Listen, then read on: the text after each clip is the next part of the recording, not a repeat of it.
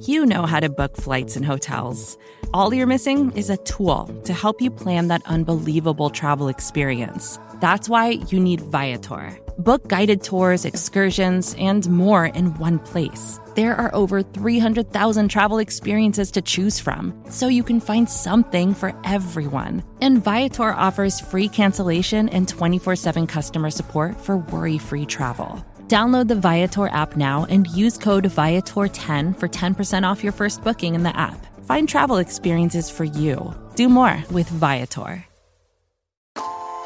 In 2022, Team Milk came together by sponsoring female marathon runners for the marathon in New York City. Today, they're more than 20,000 strong. In 2024, Team Milk is making an even bigger commitment to female runners and launching the only women's marathon in the U.S. designed for and by women. The inaugural Every Woman's Marathon will take place in Savannah, Georgia on November 16, 2024. You can learn more and register for the marathon at everywomansmarathon.com.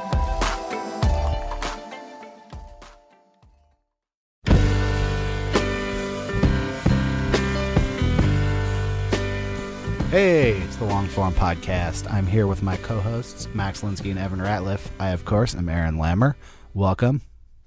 Hey, Aaron. We're all did I, here. Did I throw you off by going backwards there? Also, just I, of course, am Aaron Lammer. Who else could I possibly be? I've only ever been Aaron Lammer. Still Aaron Lammer right now. Aaron Lammer, who did you talk to this week? I talked to Brin Jonathan Butler, who is a really excellent writer who writes a lot about Cuba and a lot about boxing and sometimes even about Cuban boxers. Uh, I really have enjoyed his work. He's had a very wild and crazy uh, last decade um, living in Cuba and now cannot go back to Cuba. Uh, it was a great interview. I'm excited for this one. Uh, we got some sponsors. Evan. First sponsor is The Summer Game by Roger Angell. It's his collection of baseball writing. It's uh, it's being put out by Open Road Integrated Media. Uh, he's uh, the world's greatest baseball writer who is now in the Baseball Hall of Fame. Congratulations, Roger Angell. There is a piece from the book uh, called The Interior Stadium. It's on the long form website. Right now, you can go there and find it. Uh, built with Creatavist, that story. It is fact. built with Creatavist. Admire the design. Another sponsor. I'm admiring the synergy. Another sponsor. It's Flight 232. It's book by Laurence Gonzales. It's put out by W.W. Norton. Uh, 25 years ago, a plane went down in Sioux City, Iowa, and uh, Gonzales has done this sort of definitive recap of this crash.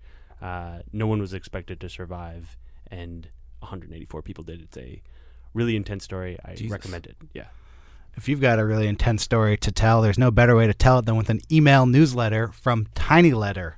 It's made by MailChimp. They do uh, newsletters like no one else. I highly recommend the service. Tiny Letter from MailChimp. Thank you.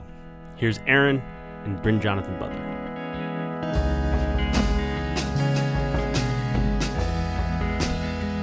Welcome, Brin Jonathan Butler. So you have these sort of twin twin fascinations in your work, uh, Cuba and boxing. I don't know which one to start on, and I didn't prepare enough to choose a course. So let's talk about what originally brought you to Cuba. It was certainly the boxing, and I mean, the two fascinations that Cuba had that mirrored my own were, were boxing and literature. It was the most literate society on earth. After after 1959, there were literacy campaigns by Fidel, so that it, it somewhere in the neighborhood of 99% or 100%. percent mm hmm And I was fascinated by the paradox that America's most famous author, Ernest Hemingway, spent the last 20 years of his life there. And the moment he came over here, he blew his brains out, you know. Um, well, how, how old were you when you first first went to Cuba? I was 20. I, I, I went over right around the time the Elian Gonzalez saga was going on um, being used as a kind of political football by both sides. And what I mean, what were you doing with your life at that point when you first went to Cuba? I was going there as an amateur boxer. Um, I was kicking around various jobs. I was uh, trying to figure out what I wanted to do in terms of. Uh, I'd, I'd, written a book. It had been turned down by a major publisher, so I was back to square one. So I worked as a bouncer. I was hustling speed chess for a while. I dealt drugs for about a week. Um, where did you Where did you grow up? I grew up in Vancouver, and, and I left Vancouver when I was about 18, 19 to go to Spain. Mm. and came back to Vancouver. And my grandfather died, and there was a little bit of money left over. He wasn't somebody that I had talked to for many years because he was kind of an asshole to my mother. And my mother's way of sort of getting revenge against them was to use the 5000 that was the inheritance to be a kind of gift to me to, to go to Cuba. She said to me one day, if you go anywhere in the world, where would you want to go? And I said, I'd go to Cuba. And she said, well, you're going, and your grandfather just sent you. How long did you think a five grand would last you in Cuba? I, I didn't know. I mean, my first thought going there was maybe maybe it would be possible if, if what I read was true that everybody was earning fifteen to twenty dollars a month. There seemed to be no reason why the athletes would be excluded from that that dynamic. So I thought, well, maybe some of these guys. I, would heard the black market economy was bigger than the existing economy, um, so there must be some kind of side deal that I might be able to put together. So on the flight over, I was reading a book called um, "Pitching Around Fidel" by S.L. Price, and the protagonist of that book and the big scoop of that book was a boxer named Hector Vinent, who was a two time Olympic champion, who told Price on the record that he wanted to leave while he was in Cuba. And no athlete up to that time had ever done that with a foreign journalist. So I thought, well, Hector Vinent had been thrown off the team. Maybe it's possible to track him down and see if I could get private lessons, help him out. He could help me out. And it took about three days to find him and uh, he agreed to train me for six dollars a day. And so for a couple months, I was with him every day. And when you say that you went there um, with the expectation of boxing, uh, were you like intending to fight in Cuba, or were you intending to just train? I wanted to see if I could get Olympic coaching, and I wanted to see if I could get Olympians to train me huh. on the side. And and so I tracked down the oldest boxing gym in Cuba, a small little outdoor gym called Rafael Trejo, and uh, they had another coliseum called called Kid Chocolate, um, where all the famous fighters have passed through, and and just asking on the street for Hector Vinent. It didn't take long to find him, and then we just negotiated a little price, and off we went. And what was your relationship with him like? Uh, he was he was interesting because, like me, uh, we always kind of have a book in our back pocket, and I I always feel comfortable around people who are readers. Mm-hmm. I'm not so comfortable with writers, but I love readers, and so I knew so much about him because he was this star of this book, and he was such an important figure in Cuba at that time, and such an ambiguous figure because he'd been punished as a, a traitor for a crime he hadn't committed, which was that um, the state and Fidel assumed he would defect because two of his teammates had left. The first ever Olympic gold medalist had left, Joel Casamayor, and his teammate um, Garbey, who were extremely elite fighters. And so not only had Hector Vinent not planned to leave as well, but he'd attempted to talk them out of it during the 96 Olympic Games. Um, but in Cuba, you can be charged with the sort of catch all crime of dangerousness, peligrosidad. And uh, that's what he was caught with, that they assumed he would leave. So, of course, he was punished before he had a chance to and, and was sort of stranded in this limbo of training children at this little, little gym.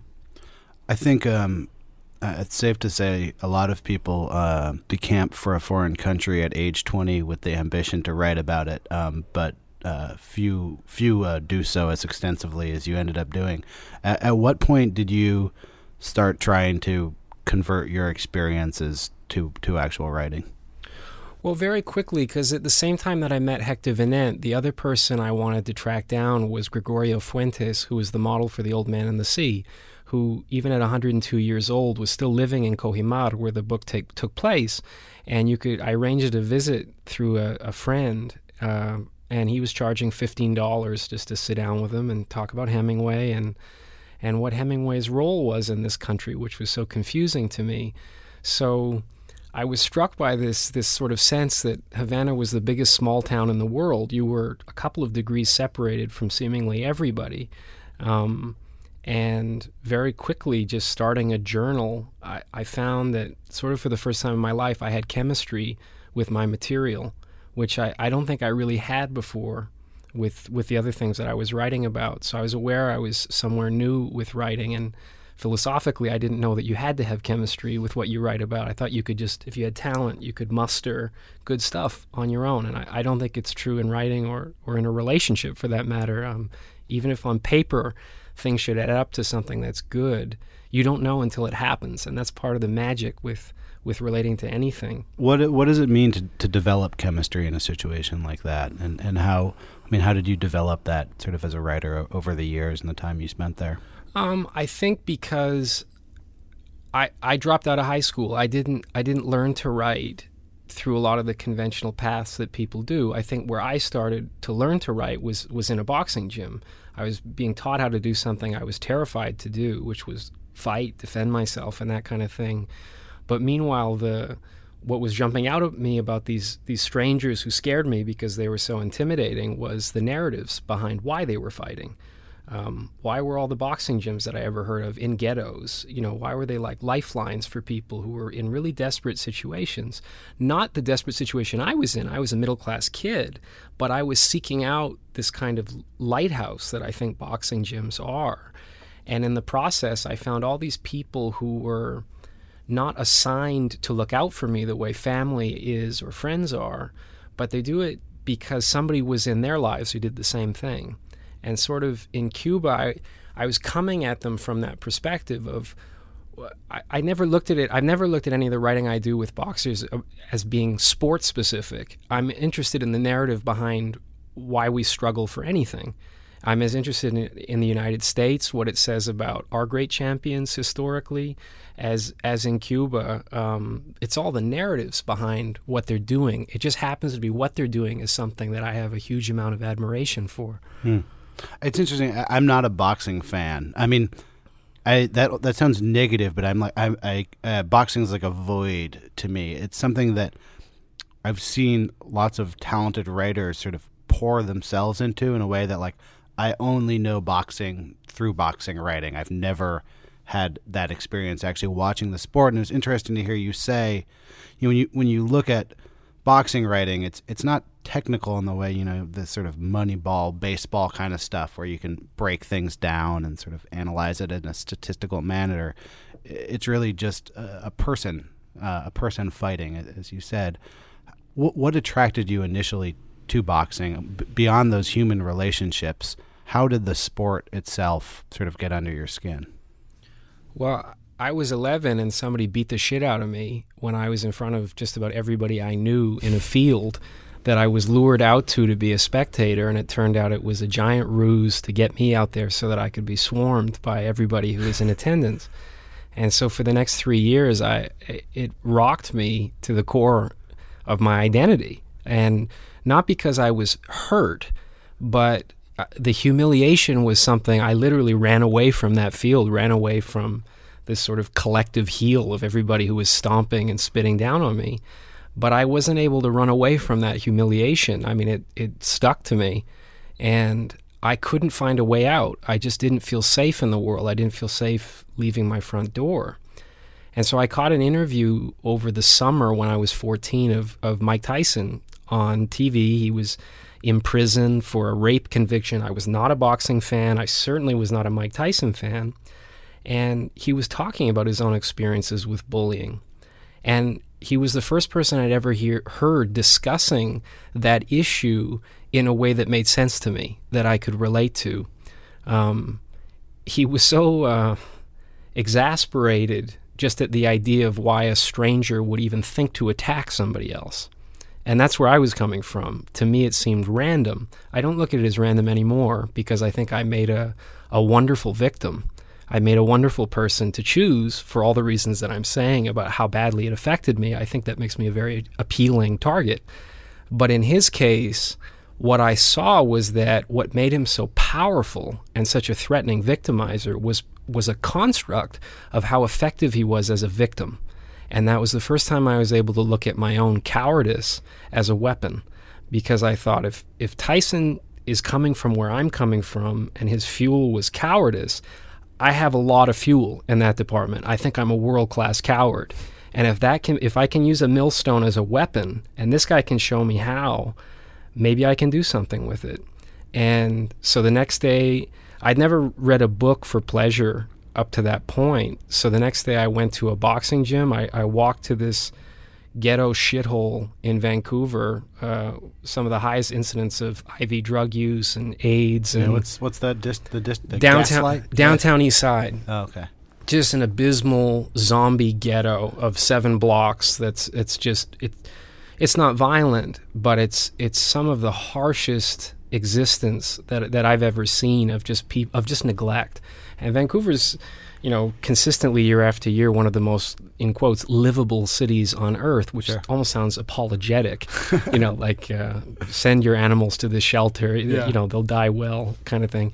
But uh, I was just struck with with entering a boxing gym. Um, it was a horrible experience. It's the only time I've ever been knocked out. Was my first day fighting because they they wanted you to get your ass kicked, and people were laughing at me as it was happening. So it was really compounding. So they put you in a ring on your first day, and someone's throwing full on punches at you. Yeah, and and bashed my head in, and uh, I was completely numb for the next day. I rode the bus home and and couldn't think about anything. But the other place I went that day was a library, and I took out every book that Mike Tyson mentioned during that interview from prison, because he talked about while he was in the hole, um, reading Voltaire and reading Fitzgerald and reading Hemingway and uh, Dostoevsky and Tolstoy. And the first five books I read were five Mike Tyson biographies, and I got out all the books um, that he mentioned from those writers, and I got biographies on all of those writers. And I wanted to know what they were reading. And so my reading list has really been an extension of that day ever since. Does that feeling of uh, victimhood that, that drives you is is that something that you can uh, that endures, or is that something that's dissipated over, over your lifetime? My thought was that I wanted to get revenge against the kid who went after me. But after I got to a position where I got pretty good in, in gyms, I was beating gold gloves guys and, and beating provincial champions in Canada and that kind of thing. Um, and you're aware of this kind of line that delineates getting really good, where you're okay with hurting people. And you know, you become a professional. And I thought, do I want to cross this line? Yeah. because you know my my motivating reason for being there was was a reaction. It was less of a choice and more of a reaction.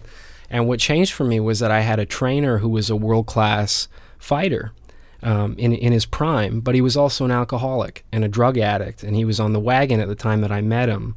And we sparred the first day that uh, he came into the gym to operate as a trainer, and I hit him with the hardest punch I've ever landed on a, a, a human being. And I'm 200 pounds, and I can hit hard.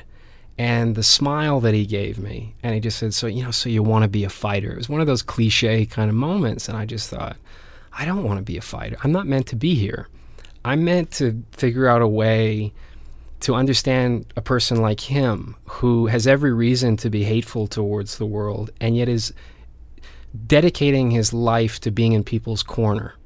So when you when you went to Cuba and you started meeting um, these boxers, uh, your your tra- your trainer, I assume, was somewhat older, but the there was I assume boxers in your age range, 18, 20. I mean, that's sort of that's your prime. Yeah. Um, what sort of life experience in Cuba had led them to the ring? Well, I think I think it's similar to, to boxers everywhere in that you can have a better life if you can succeed as an athlete. Certainly, as a you know a, an elite athlete like like my trainer Hector Vinent was, he was uh, a prodigy from very young. Grew up in the east eastern part of the island in Santiago de Cuba, which is very poor.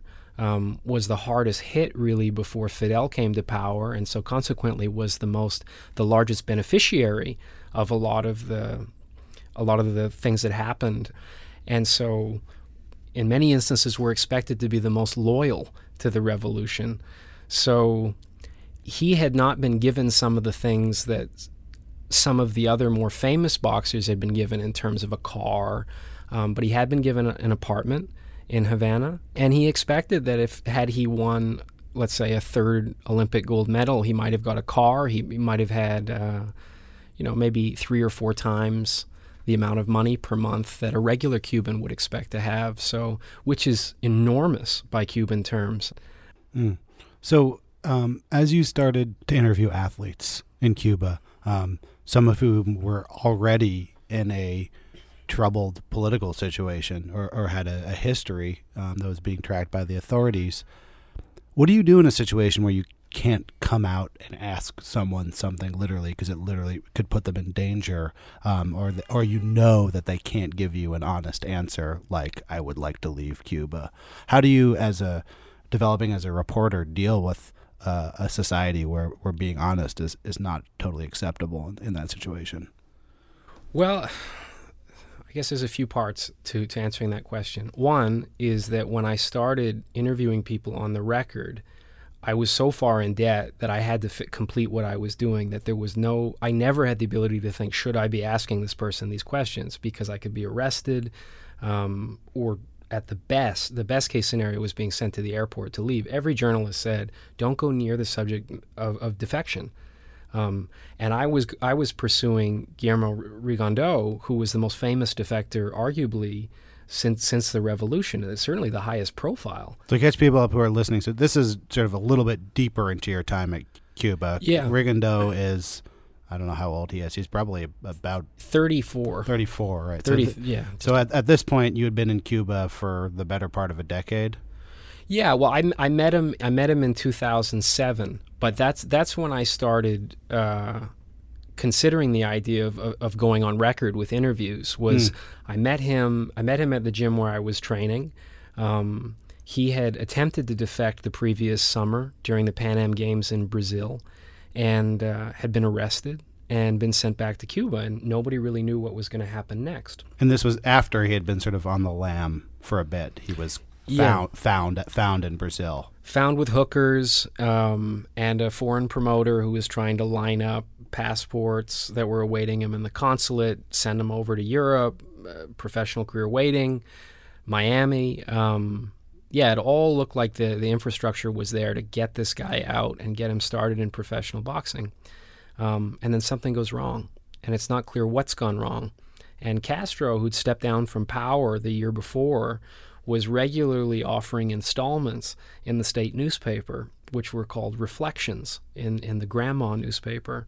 And so he weighed in on the situation and just said, this is tantamount to a soldier dropping his weapon on the ground and joining the opposing army. He's a Judas and a traitor to his people, and he's never going to fight again. And from there, I think that it became an international soap opera of what is Fidel going to do. We've heard all the stories of how awful this is going to be. Is he going to shoot him, you know, put him against a wall, or is he going to arrest him? Well, Fidel didn't do anything. All he did was he lived up to his word and said he's not going to fight again. So he didn't let him fight again. So Rigondeaux didn't know what to do, and in in that time of limbo, he was just wandering around where he was almost literally a non-person, a non-citizen in Cuba. And so one day he just wandered to the place he felt most comfortable, which was this little gym in Old Havana, this dusty shithole of a gym that has produced all these champions. And while I was training with Hector Vinent, Vinent said, you know, don't look, but the best boxer who ever lived is behind you. And it was as if a silent alarm had gone off in the gym. And several other people said, it's him, it's him. They use the term L, meaning, meaning him, which is usually used to describe Fidel. If you hear an L and it's not attributed to somebody, you can assume it's Fidel who's being discussed. So I went, oh my God, the old man is passing through. And so I looked behind me at where they were pointing, and I just saw what I thought was a kid who was in the shadows because Guillermo is only five foot five and 122 pounds. He's the size of Thom Yorke. You know, it's easy to miss him. I said, I don't see anybody except that street kid. And he said, No, that's that's that's Rigondeaux. And so I went over to him and I introduced myself. I, would seen him fight once, um, but he was the most elite captain of the team um, and this extraordinarily high profile defector. And uh, introduced myself, and he smiled at me. And just to make small talk, I just said, You know, you have this gold grill on your teeth. Where where did you get that from? And he said, Oh, I just melted my gold medals into my mouth. And I thought, I think I've got a story here. He melted his Olympic medals and made a grill with them. That's that's what he said, and he said it so nonchalantly, uh, you know, that for me, here's a guy who's this elite figure who's meant to be this symbolic warrior on behalf of his country, you know, like a Cuban Bobby Fischer, fighting the fighting the fight for Fidel and, and communism on, on the international chessboard. um, and he's gone rogue, and yet it didn't work out. So what's going to happen next? Um, as I understood, he was under constant surveillance. His house was under 24-hour security, state security watch, um, and here he is, just showing up at the gym, smoking a cigarette. So, what does it mean to get someone like him on record? What what is the distinction for you in in terms of these stories um, on the record versus off the record? I mean, does that mean that off the record people are like talking about defecting all the time? Well, they're scared to talk about it. Um, it does make me uncomfortable to to approach just that there's an exploitation to it. Is that I I wanted to get get that story and I was behind the eight ball of my own financial desperation. I was forty thousand dollars in debt to credit card companies. So, how did you uh, use credit cards in, in Cuba? Well, yeah, I didn't. Oh. I, I mean, just to to get.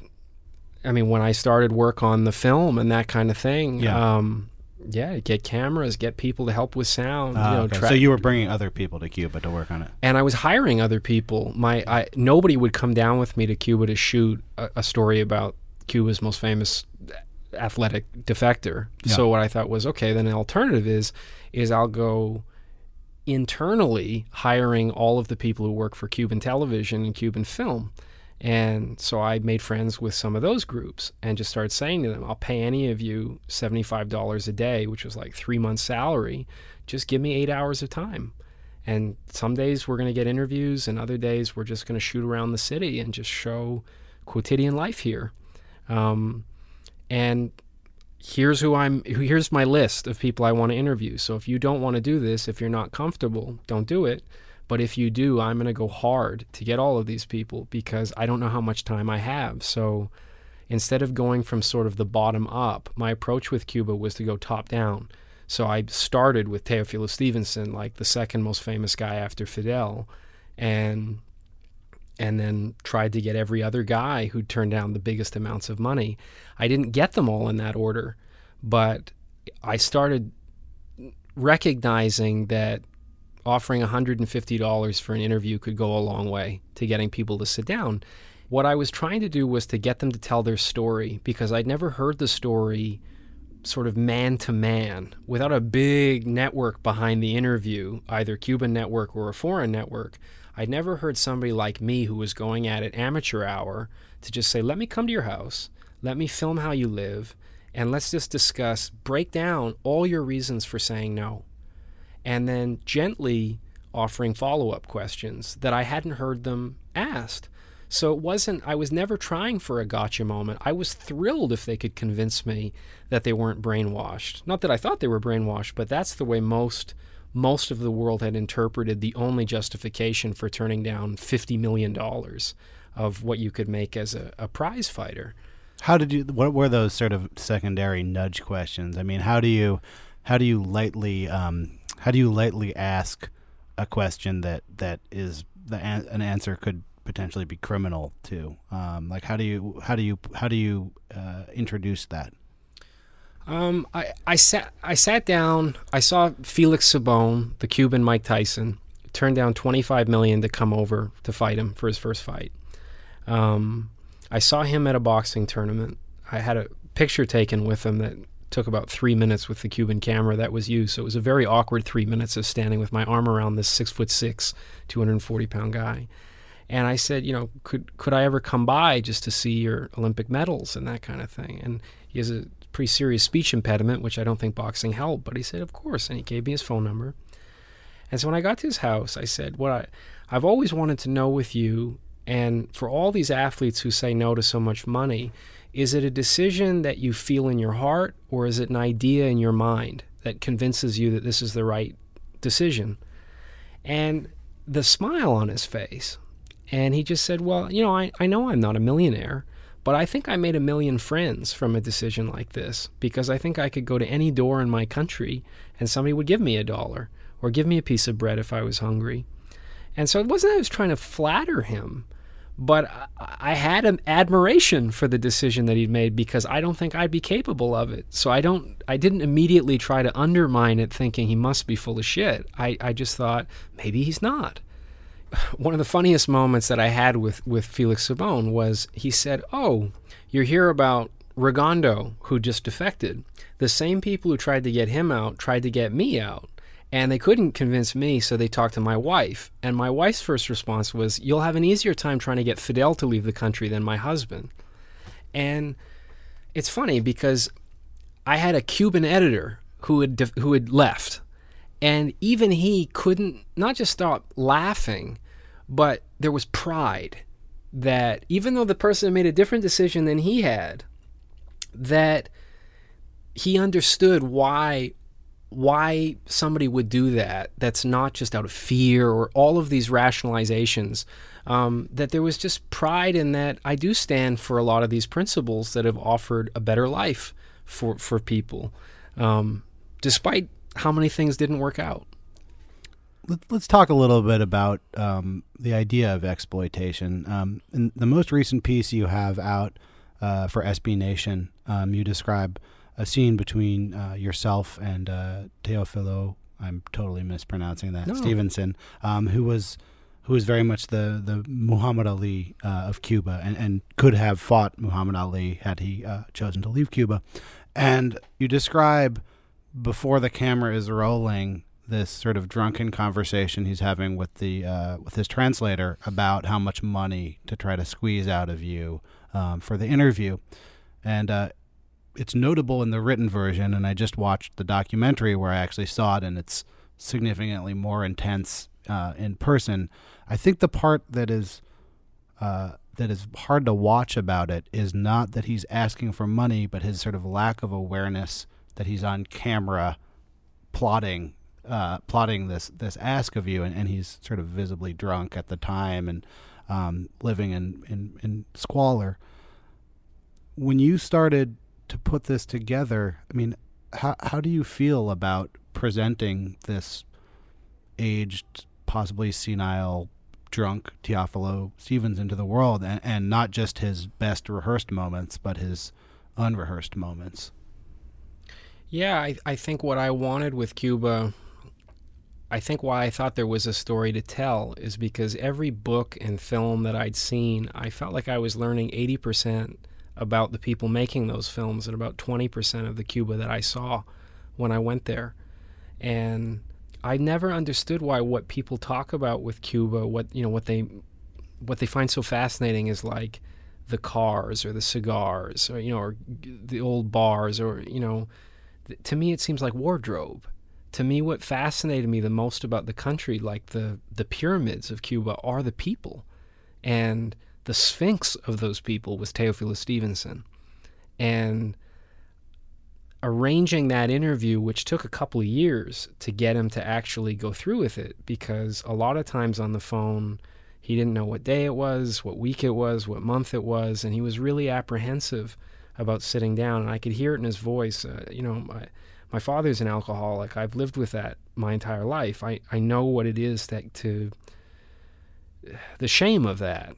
And everybody in Cuba knew that Teofilo Stevenson was an alcoholic. Everybody did. But nobody had ever discussed it officially, and certainly nobody had ever seen it on camera. And I wasn't that wasn't my my MO with getting the interview, but I wanted to to hear him in his own words in his own home discuss the consequences of, of what it's like to do the impossible. So the translator was a very close friend of his who was also very apprehensive about arranging the interview because he knew the condition that Stevenson was in. And Stevenson was not just a friend of his, but he said, you know, this is this is a, a sex tape of the president's wife that you're going to get if this happens. You know, that it's going to be impossible to see him the way he was if people can see him the way he is now. And Stevenson had, you know, been in a car accident where he was drinking and killed a motorcyclist, and it was just brushed under the rug, eh, or swept under the rug rather, um, to preserve his image. So, the moment he let me into the the house, I was thinking, I've heard from many journalists who've gotten this far that he will not allow you to turn on the camera. So I didn't waste any time. And the moment I was in there, I started setting up the camera. But while I set it up, I started recording. Now, I'd arranged with him to come to his house and pay a set fee to film him. So I didn't feel I was in violation of our agreement. Um, it, it wasn't a surreptitious camera. I had one camera, it was just me. And yeah, it was pointed in his direction as I was setting it up. Mm-hmm. And um, he didn't know I spoke Spanish, and he was talking to his translator and and uh, revealed a lot about the way he lives. And and you can hear it in his voice the consequences of the life that he's led after his career. You know, a magnificent career, and the symbol for all the the heights of the revolution. But I think if you're going to have the words that Fidel has uh, above every gym in the country say our athletes are and always have been an example that that other side of how they live has to also be reflected and is equally as valid. And I was never trying to say that's the whole story, but it's part of the story. And it should be allowed to be part of the story. It's okay. It's okay to honor somebody for turning down millions of dollars, but you can't pretend like there's no consequence. Just as America can't pretend that we'll we'll give you a bunch of money to come here, but that these athletes don't want to go home with the money. That we call them defectors, but they're no more defectors than any other immigrant who's coming here for economic opportunity would be labeled a defector. It'd be absurd to call a Mexican or a Filipino a defector from their countries. They're, you know, they're looking for opportunity. So are Cubans. So Stevenson was living out the good and the bad of his decision, and uh, like every other day that I, would heard, he, he wanted to get drunk, and and we we were sort of forced to drink with him. And uh, the moment he said to not film him, I turned the camera away, and then we had some more discussion about when I could turn it back on. But yeah, I captured some some seconds that I knew as they were taking place. Say goodbye to ever coming back to this country again because you've just handed ammunition to every political enemy that Cuba has to say, ha ha ha, your most famous hero is a complete hypocrite. He's totally full of shit. And now let's discount any positive thing he's ever done. And you've got it on tape. So, for someone in Cuba, I, my understanding is that um, when you do issue this documentary, which I highly recommend to our listeners, and, and we'll link in the, in the show notes to information about it, that movie is not going to show in Cuba uh, there's no way that's getting out in Cuba. So, how, I mean, how does how does information like that filter back to Cuba, and, and what is the sort of fear of, of, the government about a film like that? Does, could it get seen in Cuba? Well, what I was told by my editor, who, as I say, left the country when he was 20, was that the first second after we completed the film of, of the cut, he just said, after this gets released, this is going to be on every street corner in the country. It's mm. going to be disseminated on the black market so that people will see this. And this will be important that people will see this other side that they're they're not allowed to be presented. You know, internet access is abysmal in Cuba. So these would be like bootleg DVDs. Absolutely. Oh. Absolutely. So I I had never considered that during the entire making of it because as, you know, Uh, uh, the vast majority of the film, I think, offers a really strong argument about all the reasons why they stay. That I thought it might have a chance to be able to play in Havana, in, in their film festival, which I've attended many times. But the moment Stevenson entered the film like that, I thought it can never be shown. So you're forty thousand dollars in debt. You're trying to produce what seems to me is like a project that's both being sort of disseminated as text and and was eventually building up to a documentary because you've done uh, I've read like sort of several pieces you've done are pieces of the documentary.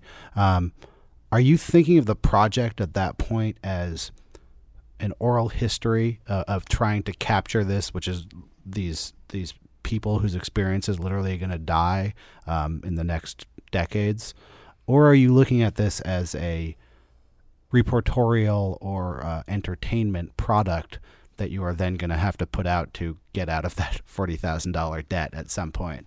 When you were capturing stuff, were you thinking, okay, this is the climax of a movie or this is going to go into an archive of Cuban history? The germ of it was to present Cuba in the way I hadn't seen it, which was to tell Rashomon on Cuban soil. And then when it escalated to following the most famous defector in the United States, I thought, well, this is another way to look at Cuba. through the through somebody trying to pursue their dream against all odds, against all the obstacles that are presented in in the American system. So I was really just trying to find any means necessary to keep going, you know. So yeah, I had a forty thousand dollar debt, you know, to, to credit cards, um, but I didn't have any assets that they could go after. There was nothing that they could really do to me. I just couldn't borrow more money. So that was the genesis of the film. Is I wanted to write a book about it, and nobody's going to pay you money up front to do to do a book like that. Cuba is not a hot topic. Boxing is not a hot topic. But I thought, but it's it's it'd be a good documentary, isn't it? Kind of like Hoop Dreams meets Buena Vista Social Club, and the first guy I met was like, I I have ten thousand dollars I could put into this. I can refinance finance my mortgage, but you have to go make it. I said, but I'm not interested in film. I don't want to. I don't know how to make a film. I don't know how to use a camera. I don't take pictures at, at all. And he said, just tell a story, and you know, go over there and hire people who are who are quality people you know to to film it so that's that's the way i pursued it. And once it was a film people are much more comfortable investing money. Not to say it was easy to get people to kick in cash yeah. but i mean in the end probably raised around $100000 to keep going. And there were many unforeseen things. I never knew how much access there would be. Every time i was shooting in cuba i never knew you know as i went higher and higher up the, the totem pole of famous names what happens if you get arrested? What happens if all your footage gets confiscated? Um, I had footage stolen when I was in Ireland following Rigondeaux, and I'd run out of money to go back to Cuba to interview his wife and kids, which was the last thing I wanted to do after after interviewing Stevenson. And the only thing I could think of to raise enough money to keep going was to bet on the fight that he had the next day. And it was 20 to 1 odds that he would knock out his opponent in the first round. And I just asked him, "Do you think you can do this?" And he said, "Fuck, bet your life savings, man." And he did it. And so, how much money did you win? I won twelve thousand euros for it. And you can see in the in the documentary there he comes over after he does it, um, and he just said he reaches over with his glove and just says, "So where's my cut? Like, go make your go make your movie." And I bought a ticket that night to go visit his wife and kids, and I brought the footage of him to to them because it was the first time they'd seen him in three years. You know, so it's it's weird. Like you're talking about, is it reportage or you know, what's the objective? At a certain point, you just have so much gratitude for people who let you in to such an incredible story. You know, I was a witness to it, but there were a couple opportunities where you couldn't just be a witness. You had to be willing to sort of cross over and participate. Yeah as someone who uh, dropped out of high school and is, is now writing professionally and uh, started not knowing how to use a camera and are now coming out with a documentary, um, h- how do you learn this kind of stuff? I mean, how how do you how do you put together these skills? Um, I mean, for me, for me, I think it starts with what you know. Liter- I connected to literature because it, it offered company. You know, it was companionship, and that's a voice, and I thought, you know, I, I never had to struggle to be weird in school. I didn't have to wear, wear strange clothing or anything. I just had to talk to somebody for 10 minutes or 10 seconds for them to say, this guy's really fucking weird.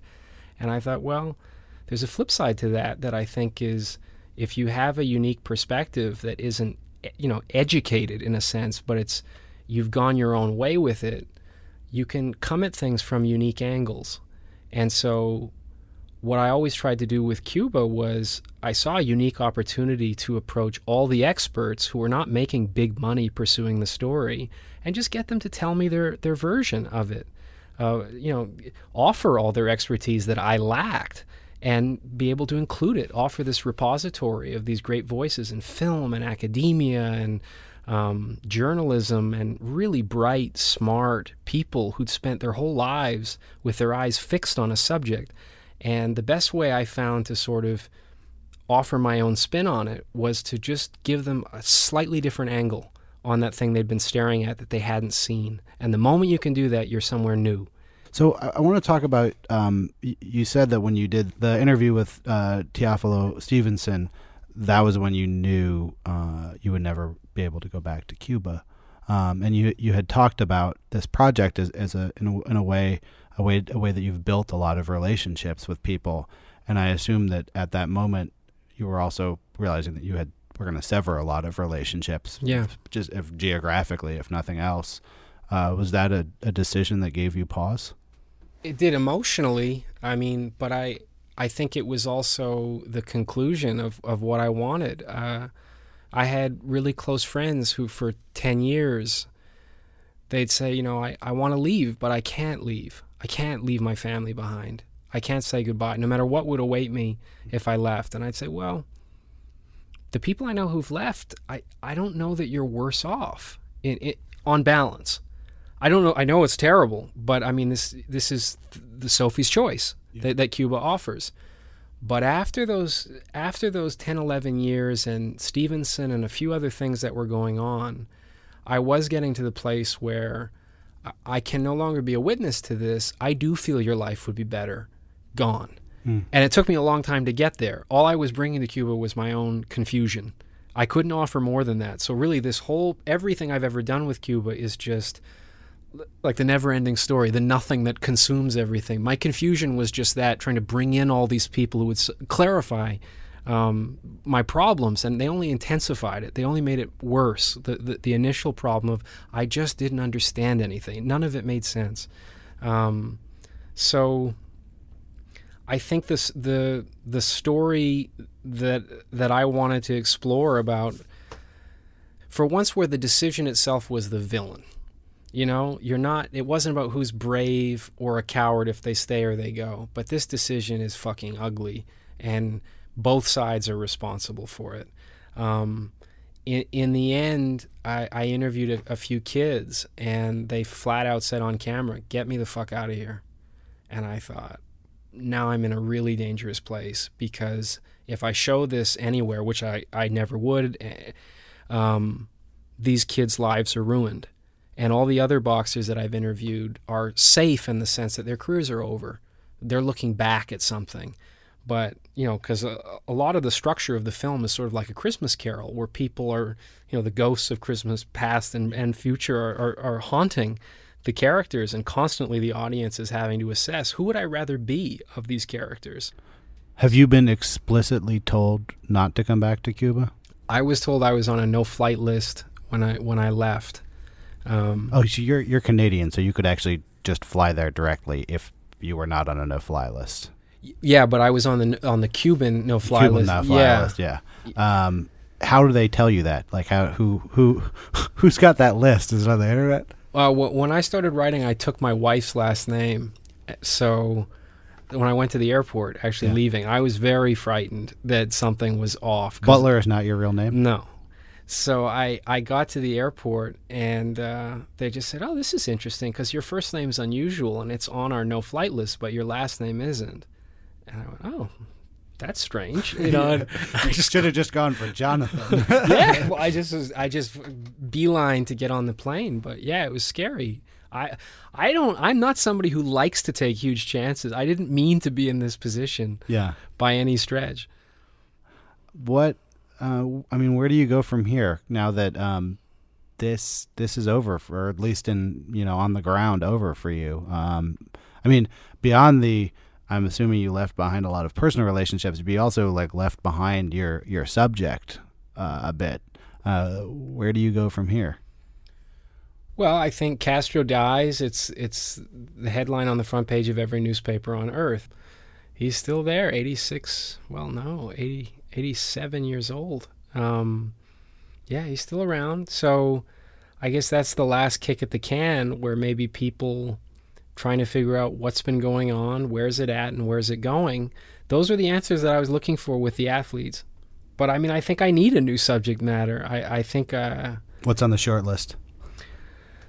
Um, maybe maybe going back to fiction after after ten years would would be fun do you see yourself revisiting Cuba when when cast if and when Castro you know if, if the border opens up again would you go back um well I'm in the process now after after a Cuban boxer's journey came out the second the second part of the book deal I signed was for a memoir of the 12 years I spent. So kind of um, everything but Rigondeaux's story. Yeah. Um so it's been strange writing that you know leading up to the last couple of days and and just sort of thinking, oh, you know, I would dearly like to see these people and and go back. But I mean, I from what I understand, it even though there there's some changes that are going on, um, it's as hard as ever.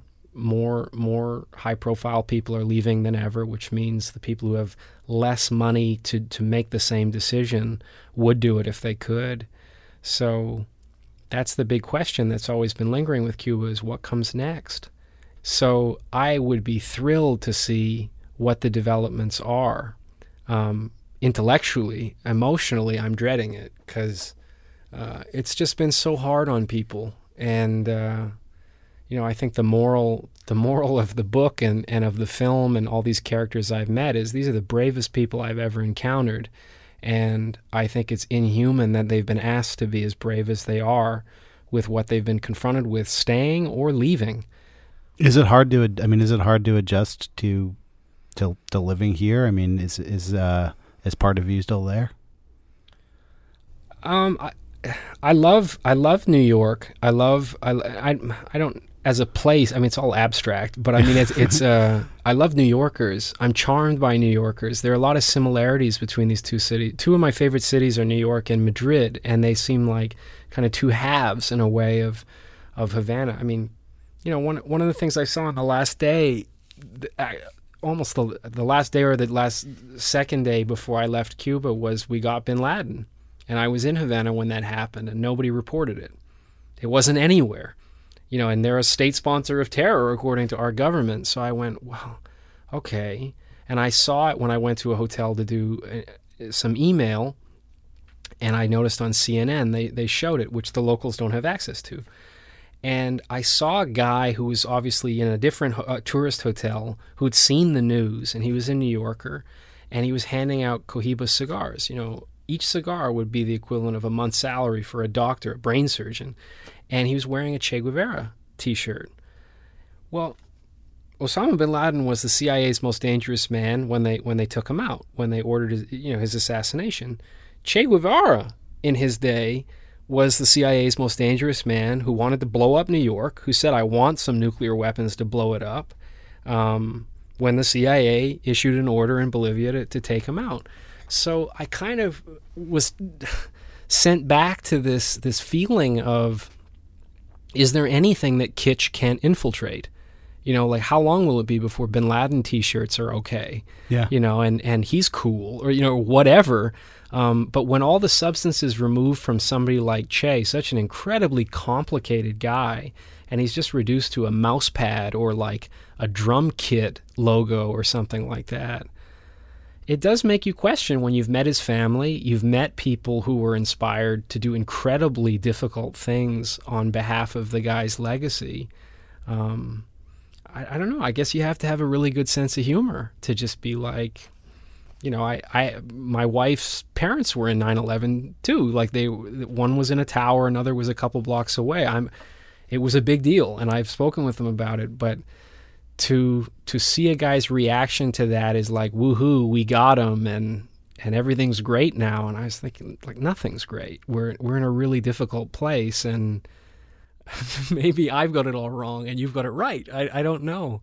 Does that make sense? Uh, I think it makes as much sense as uh, it. It, it uh, you've uh, eloquently uh, described it not making sense. I think. um, well, I, I, feel like that's as good a place to stop as any. Sure. If uh, you know nothing else to get off your chest, um, tell me the name of the documentary. Oh, it's it's called Split Decision. Split Decision. And when when when will people be able to see that? I've entered it in the Toronto Film Festival, and and now I'm going to try and entered into every major festival I can to to get it picked so up. Next year or two, probably. probably Soon come as possible. Out. And you have a book out now about Rigondeaux. And what's the name of the book? A Cuban boxer's journey from Castro's traitor to American champion. It's on Amazon. Uh, we'll link to it. It's excellent. Um, it's uh, quite uh, attractively priced. At uh, it's a it's a full length book at a single price for like a Happy Meal. Um, and there's a um, there's a great excerpt of it. Uh, it's SB Nation that we'll link to. So uh, check those out. Thank you very much,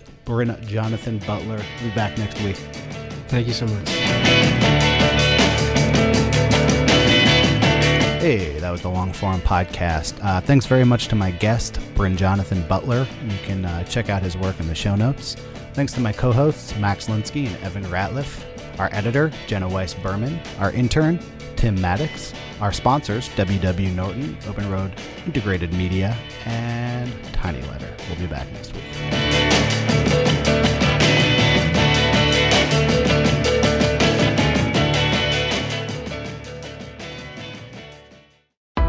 Why do you run? Why does anyone? I always thought that runners loved running, and that's not the case. Most runners hate running, but they choose to do it. In the new docu-series Running Sucks, brought to you by Team Milk, Abby Ayers learns why women runners everywhere are driven to go the distance. It really is about taking my power back and proving myself wrong. Team Milk is about fueling women's performance and helping them along their marathon journeys. You can sign up now for the inaugural Every Woman's Marathon taking place in Savannah, Georgia on November 16th, 2024. Learn more and register at everywomansmarathon.com.